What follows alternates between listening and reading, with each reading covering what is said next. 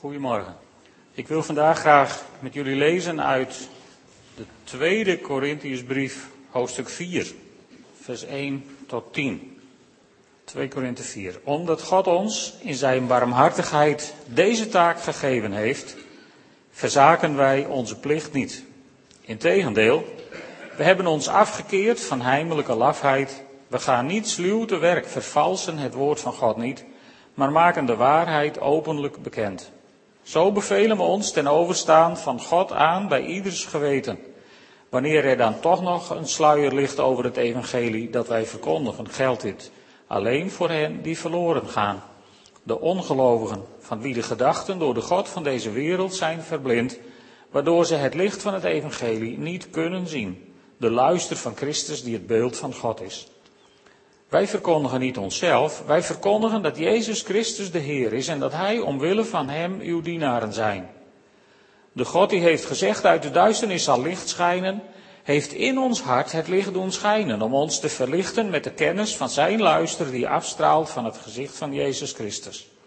Maar wij zijn slechts een adempot voor deze schat. Het moet duidelijk zijn dat onze overweldigende kracht niet van onszelf komt, maar van God. We worden van alle kanten belaagd, maar raken niet in het nauw. We worden aan het twijfelen gebracht, maar raken niet vertwijfeld. We worden vervolgd, maar worden niet in de steek gelaten. We worden geveld, maar gaan niet te gronden. We dragen in ons bestaan altijd het sterven van Jezus met ons mee, opdat ook het leven van Jezus in ons bestaan zichtbaar wordt. Tot zover.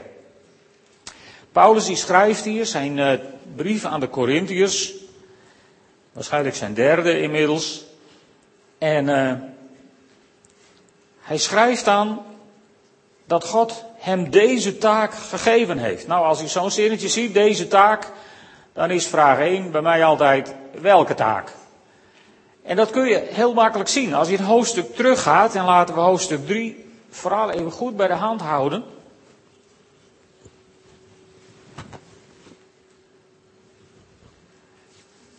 Want daar staat welke taak het is. Hij zegt in 1 Corinthians, of in 2 Corinthians 3, vers 6, hij heeft ons geschikt gemaakt om het nieuwe verbond te dienen. Niet het verbond van een geschreven wet, maar dat van zijn geest, want de letter doodt, maar de geest maakt levend. Dat laatste stukje, dat wordt nog wel eens wat misbruikt. Maar laten we even naar die tekst kijken. Paulus zegt dat hij deze taak gekregen heeft en dat hij zijn plicht niet wil verzaken. Het woordje plicht is tegenwoordig misschien wel wat een beladen woord, want dat willen we niet meer horen eigenlijk. Maar het staat er toch. En Paulus heeft een taak gekregen. Welke taak? De taak om het nieuwe verbond te dienen. Dat moet ons heel bekend voorkomen. We vieren vandaag avondmaal. En als Jezus het avondmaal instelt, dan presenteert hij de beker en dan zegt hij, deze beker is het bloed van het nieuwe verbond. En Paulus zegt, en dat verbond, dat dien ik, daartoe ben ik geroepen. Dat is mijn opdracht, dat is mijn taak, mijn plicht. En, en dat kom ik doen. De beker van het bloed van het lam is wat Paulus heeft gepredikt zijn hele leven. En dan het, wonderlijke, vers 2 is dan een beetje wonderlijk. Want dan zegt hij, dan zegt hij, we gaan niet sluw te werk. Wij vervalsen het woord van God niet. Kennelijk werd hem dat verweten. En dat is, dat was niet alleen van toen, dat is van alle tijden. Op het moment dat je erg de nadruk op de Heilige Geest legt, zijn er altijd direct ongeruste christenen die, die komen aanschouwen met het woord. Ja, maar toch het woord. En Alsof woord en geest tegenover elkaar zouden staan. Nou, er is in mijn ogen niets onmogelijker dan dat woord en geest tegenover elkaar staan. Want het woord is notabene geïnspireerd door de geest. En hoe zou de geest ooit kunnen staan tegenover het woord wat hij zelf geïnspireerd heeft om op te laten schrijven? Dat kan niet. Dat is een onmogelijkheid. En Paulus die zegt ook, wij vervalsen het woord van God niet. Integendeel, dan gaat hij uitleggen in, in hoofdstuk 3 dat hij eigenlijk alleen maar meer luister verkondigt dan het woord. En als het in de brieven van Paulus over het woord gaat, gaat het over het Oude Testament. Want het Nieuwe Testament, dat moest nog samengesteld worden. Paulus was nog bezig zijn brieven te schrijven. Dus het Oude Testament. En wat zegt hij dan in hoofdstuk 3 vanaf vers 7? Dan zegt hij, wanneer wat de dood bracht, en dan heeft hij het dus over de wet, wanneer wat de dood bracht en met letters in steen werd gegrift, al met zoveel luister verscheen, dat het volk Israël niet naar Mozes kon kijken, door de stralende glans op zijn gezicht, een glans die verdween, zal dan wat de geest brengt niet nog groter luister hebben? Wanneer wat tot veroordeling leidt, al met luister is bekleed, dan is wat tot vrijspraak leidt, dat des te meer. De luister van toen is niets in vergelijking met de overweldigende luister van nu. Wanneer wat verdwijnt al luister bezit, geldt dat des te meer voor wat blijft. Zie je dat Paulus niets afdoet aan het woord waar hij het over heeft? Hij heeft het zelfs over de luister van het woord. Alleen hij zegt dat Oude Testament, de luister ervan, is tijdelijk. Dat is iets wat gaat verdwijnen. En bovendien leidt de wet altijd tot veroordeling. Dat is het grote probleem van de wet. De wet laat je altijd zien wat je allemaal fout doet. En, en, en, en belaat je altijd met verplichtingen die je zonder de genade van Jezus Christus onmogelijk kunt vervullen. En toch heeft die wet luister, zegt Paulus. En alleen wat ik nu verkondig, dus het nieuwe verbond in het bloed van het lam, daarin is de wet volbracht. Dus is zeg maar de angel van de wet dat je het nooit goed genoeg kunt doen, dat je nooit, nooit kunt volbrengen wat er van je gevraagd wordt. Die angel is eruit. Want toen Jezus aan het kruis hing en zei het is volbracht, toen was de wet volbracht. Toen was het klaar. Toen was er verzoening bereid voor u en voor mij. En Paulus zegt, en wat een luister gaat daarvan uit. Moet je eens voorstellen wat tot vrijspraak leidt. Dat was zeker voor de Joden onder zijn gehoor iets buitengewoons. Vrijspraak. Niet meer die eeuwige veroordeling van de wet. Niet meer die eeuwige ballast op je schouders van een pakket van eisen waar je nooit aan zou kunnen voldoen. En nu is er ineens vrijspraak. Vrijspraak. Hij zegt, hoeveel meer zal de luister van die vrijspraak dan wel niet zijn? Dus met andere woorden, er is geen tegenstelling tussen het woord en de geest. Er is ook geen tegenstelling tussen het Oude Testament en het Nieuwe Testament. Er is alleen maar een, een grotere glorie in het Nieuwe Testament. En dat wil niet zeggen dat de leefregels die God in het Oude Testament heeft gegeven, dat die niet goed voor ons zouden zijn. En dat het niet verstandig zou zijn om daar rekening mee te houden. Maar, zegt Paulus, niet meer onder die last van de veroordeling. Niet meer onder dat juk van, van het, het moeten en, en het niet kunnen volbrengen. Nee, het is volbracht. En in dat het is volbracht mag je leven. Dat is de taak die Paulus gekregen heeft om dat te verkondigen. En dan zegt hij, ah, en als er dan toch een sluier ligt over het evangelie, wat voor sluier? Waar verwijst hij naar? Als Paulus het heeft over de sluier, dat kun je ook zien in hoofdstuk 3 vanaf vers 12. Hij zegt, dit is onze hoop en daarom handelen we in alle openheid. En zijn we niet als Mozes, die zijn gezicht met een sluier bedekte, zodat de Israëlieten niet konden zien dat de glans verdween. Nou kan ik het verkeerd lezen, maar dit proeft een beetje alsof Mozes een sluier voor zijn gezicht deed om te camoufleren dat de glans verdween. Dat was natuurlijk bij Mozes niet zo. Mozes deed een sluier voor zijn gezicht omdat de Israëlieten het niet aan konden zien. Die werden daar bang van. Maar ik denk dat die Paulus hier een, een, een, een hint geeft aan de Fariseeërs. Waarom een hint aan de Fariseeërs? Volgens mij hebben die het begrepen. Dat je een sluier gebruikt om te verbergen dat iets verdwijnt. Ik heb een vraag voor jullie. In Jeruzalem stond een prachtige tempel. Het was niet de tempel van Salomo, want die was natuurlijk verwoest, maar een prachtige tempel en het was een van de wereldwonderen van die tijd. En die tempel was gebouwd door een heiden, de tempel van Herodes. Het eerste begin had Ezra en Nehemia zo gemaakt, maar Herodes die had het tot een prachtig complex gemaakt, geweldig, schitterend.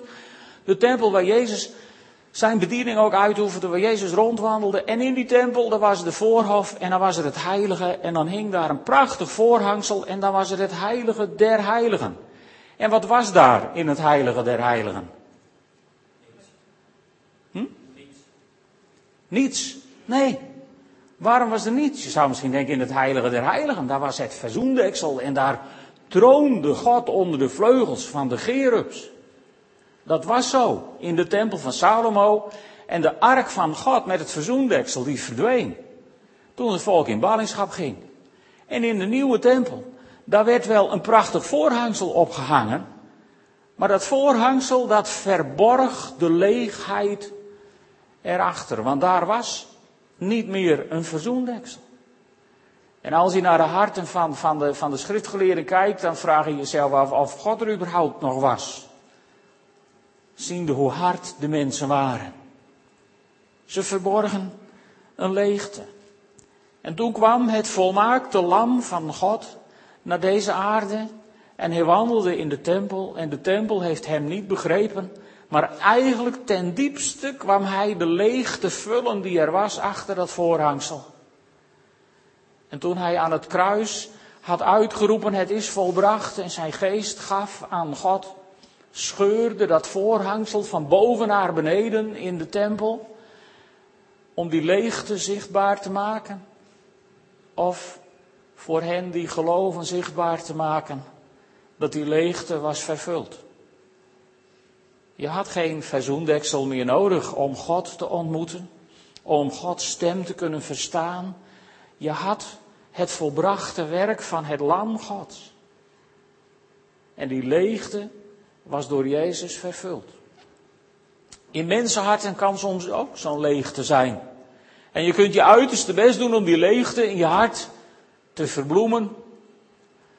Met stoer gedrag of met andere dingen. Je kunt proberen die leegte in je hart goed te vullen met rook, zodat niemand het meer ziet en rookgordijnen optrekken. Je kunt proberen die leegte in je hart te verdrinken in alcohol. Je kunt proberen het op te lossen met drugs, met onbijbelse seksualiteit, met geweld, maar ook met andere. Er zijn zoveel dingen waarmee mensen proberen die leegte in hun hart op te vullen. En weet je, die leegte in het hart is maar door één ding op te vullen en dat is door de liefde van Jezus Christus. Die zijn armen voor jou uitspreidde en de geest gaf en voor jou stierf. Dat, als je dat herkent en als je daar je hart voor openzet, vult dat alle leegte in je leven. En dan hoeft er niets meer verborgen te worden. Maar dat moet je wel willen zien. Want wat staat hier in vers 14 van hoofdstuk 3? Hun denken, en dan gaat het over het volk Israël, hun denken verstarde en dezelfde sluier ligt tot op de dag van vandaag over het oude verbond, wanneer het voorgelezen wordt. Het wordt alleen in Christus weggenomen. Tot op de dag van vandaag ligt er een sluier over hun hart. Telkens als de wet van Mozes wordt voorgelezen, maar telkens als iemand zich tot de Heer wendt, wordt de sluier weggenomen. Wel nu, met de Heer wordt de geest bedoeld en waar de geest van de Heer is, daar is vrijheid. En wij allen die met een onbedekt gezicht de luister van de Heer aanschouwen, zullen meer en meer door de geest van de Heer naar de luister van dat beeld worden veranderd. Van de week kregen wij een, een, blaadje in de bus, of vorige week misschien al. En daar stond het levensverhaal in van Benjamin en Ruben Berger. Twee Joodse mannen. En uh, die zijn uh, in de oorlog uit Duitsland en uit Oostenrijk gevlucht. En die wonen nu in Israël. Ze zijn de vaders van de Messiaanse beweging in Israël, worden ze genoemd. Ik heb het voorrecht gehad één keer naar een van de twee, en ik weet nooit wie, te mogen luisteren op een conferentie in Hannover. Hele indrukwekkende man. En, en in, dat, in dat blad wat we in de bus kregen, u hebt het waarschijnlijk ook gehad, stond, stond zijn levensverhaal. Hoe hij tot bekering was gekomen. En hoe was hij nou tot bekering gekomen? Nou, als Joodse man, Joodse jongens kenden ze natuurlijk de Torah van A tot Z. Dat was het probleem helemaal niet. Maar op een dag, op een dag vroeg hij van Heer, als u dan toch de Messias bent, laat het me dan zien. En het wonderlijke was dat toen ineens op elke pagina van de Torah de Messias stond vermeld en tevoorschijn kwam. En toen hij thuis kwam bij zijn ouders in, in, in Amerika met, met knikkende knieën van nu moet ik het vertellen. Toen maakten zijn ouders er niet zo'n probleem van. Die dachten, ach ja, nou ja, laat hem ook maar. Maar zijn broer, die, die ging naar zijn zolderkamer. Die maakte er ook geen discussie van, maar die opende het woord van God met dezelfde woorden. Laat het me dan maar zien, Heer. En die kwam de andere ochtend beneden. En die zei, ik heb ook de Messias ontmoet in het woord. En sinds die tijd zijn deze twee mannen zijn ze naar Israël gegaan om daar te wonen. En zijn ze de vaders van de Messiaanse beweging geworden in Israël. Vind je dat niet bijzonder? Niet, niet door knappe evangelisten of geweldige donderpreken of whatever. Maar gewoon omdat ze zeiden, Heere God, laat het me dan maar zien. En daar was God op elke pagina van de Torah. En zo staat het hier ook telkens, als iemand zich tot de Heer wendt, wordt de sluier weggenomen. Mooi hè? Mensen moeten zich gewoon tot de Heer wenden. En, en dat kunnen wij niet bewerken. We kunnen mensen hooguit aanmoedigen om zich tot de Heer te wenden. En dan laat God het hen zien. En dan zegt Paulus, en als er dan toch een sluier ligt, dan is dat voor hen die verloren gaan. Verloren gaan. Dat is ook niet zo'n prettig begrip. Er zijn heel veel christenen die proberen dat wat weg te moffelen. Zo van, ja, maar God is liefde, dus er gaat toch niemand verloren. Nou, dan zou het niet in de Bijbel staan. Dan heeft Paulus het fout gehad, maar daar ga ik voorlopig even niet van uit. Dus het is mogelijk om verloren te gaan. En wie zijn dat dan? Dat zijn de ongelovigen. Ja, maar al die mensen die dan nog nooit van Jezus hebben gehoord. Ik, ik voel het je denken. Dat zijn niet de ongelovigen. Paulus gebruikt namelijk twee woorden in het Grieks voor heidenen en ongelovigen. Dat zijn verschillende woorden. Voor heidenen gebruikt hij het woord etnos. Dus dat zijn de andere volkeren dan Israël. Zij die niet als volk van God zijn, zijn geroepen. En die niet God hebben leren kennen zoals Israël God heeft leren kennen. Maar als Paulus het hier heeft over hen die verloren gaan, de ongelovigen, dan heeft hij het over de apistos. Pistos is het pisto, betekent geloven of vertrouwen. En de pistos, dat zijn de mensen die geloven. En de apistos, dat zijn de mensen die de boodschap hebben gehoord. En gezegd hebben, nee dank u, dat hoef ik niet. Dus dat zijn niet de mensen die het evangelie nooit gehoord hebben. Dat moet je goed begrijpen. Dit zijn de mensen die het evangelie gehoord hebben en het hebben afgewezen. Dat zijn de mensen die uiteindelijk verloren gaan. Maar is er dan helemaal geen hoop? Jazeker, er is hartstikke hoop, lieve vrienden. Want wat zegt Paulus in hoofdstuk 3? En ik zal het je nog een keer voorlezen, vers 16. Telkens als iemand zich tot de Heer wendt, wordt de sluier weggenomen. Wij hebben familie die ongelovig is. En u hebt misschien ook wel familie die ongelovig is.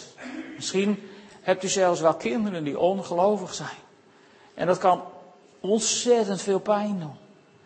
Dat kan een enorme zorg voor je vaderhart en voor je moederhart zijn. En als je ouders ongelovig zijn, kan het een enorme zorg, een last op het kinderhart zijn. En weet je, je kunt ze het geloof niet geven. Maar als ze zich tot de Heer wenden, wordt de sluier weggenomen, belooft het woord. En weet je,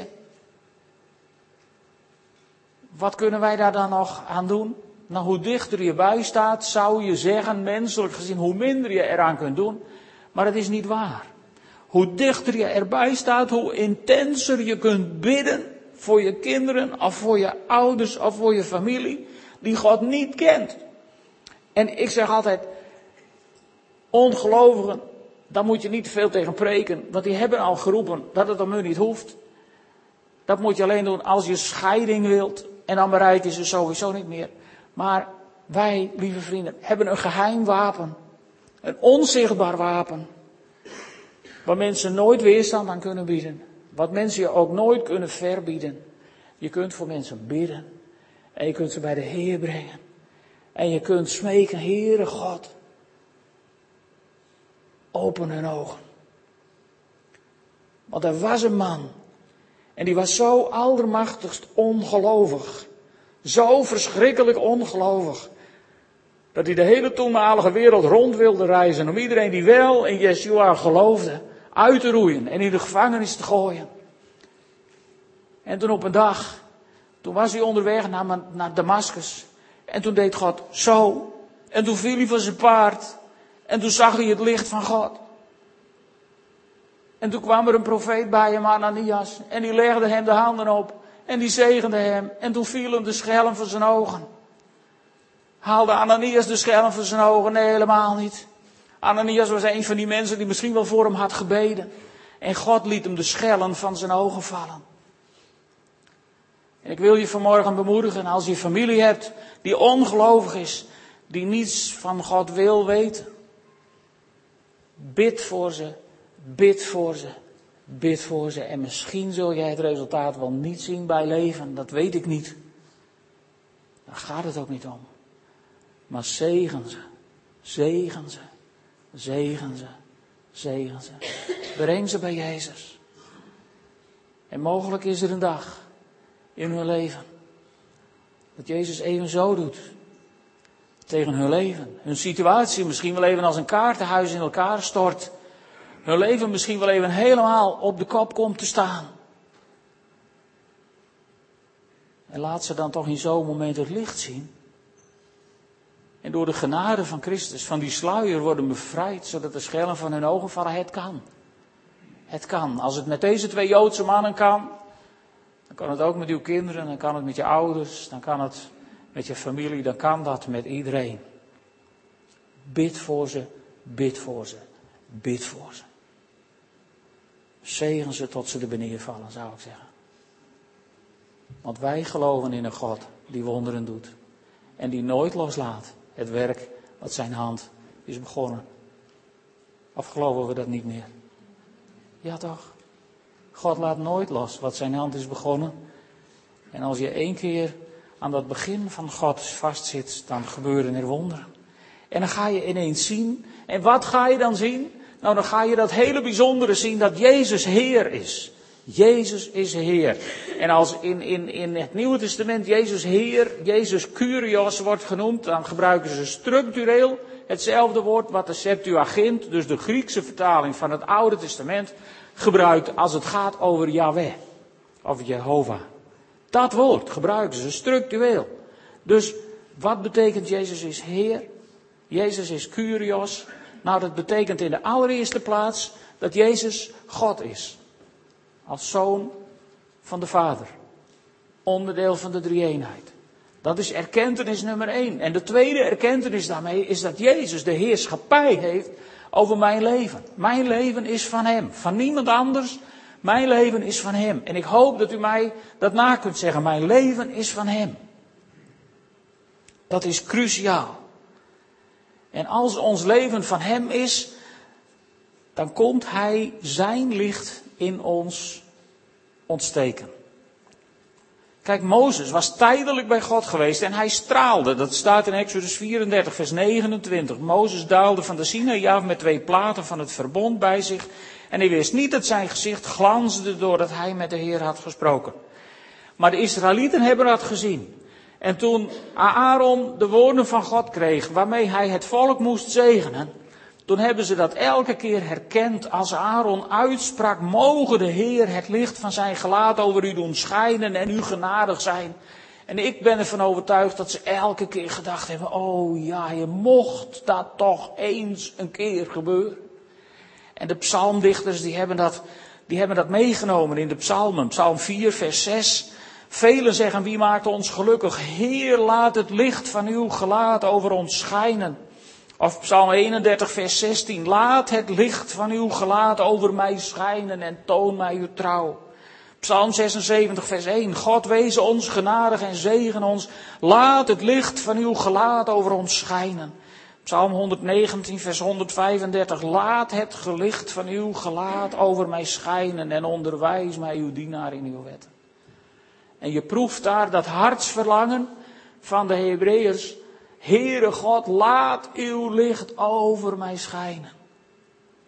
En dan komt Paulus ons vertellen In 2 Korintiërs 4, vers 6. De God die heeft gezegd, uit de duisternis zal licht schijnen, heeft in ons hart het licht doen schijnen om ons te verlichten met de kennis van zijn luister. En dan gaat het niet over de kennis, over de wetenschap van zijn luister.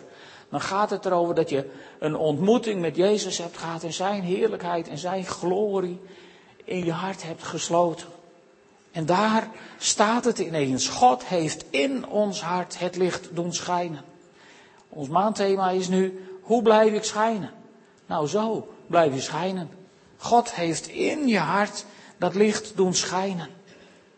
En hoe meer ruimte God daar krijgt, hoe meer hij kan schijnen. Als het volledig waar is wat je zegt, niet ik zelf meer, maar Christus leeft in mij, dan is de bron van het licht in je hart aanwezig. En, en als je je goed realiseert wat Paulus zegt in 1 Korinthe 6, vers 19. Weet u niet dat uw lichaam een tempel is van de Heilige Geest die in u woont en die u ontvangen hebt van God? Weet u niet dat u niet van uzelf bent? Lieve vrienden, wij zijn niet meer van onszelf. Wij zijn een tempel van de Heilige Geest die in ons woont. En het Griekse woord woont betekent dat hij in ons iets te zeggen heeft. Hij logeert niet in ons, hij is niet te gast in ons, nee, hij woont in ons met alle rechten van dien. Hij heeft zeggenschap in jouw leven en in mijn leven. En hoe meer zeggenschap hij heeft, hoe helderder dat licht gaat schijnen. En misschien denk je, nou, maar dat licht schijnt dan wel in een, ja, in een aarden pot, zegt Paulus. Het is wel kwetsbaar. En toch zijn we oneindig sterk. Want hoe zegt Paulus dat? Wij zijn slechts een aardenpot voor deze schat.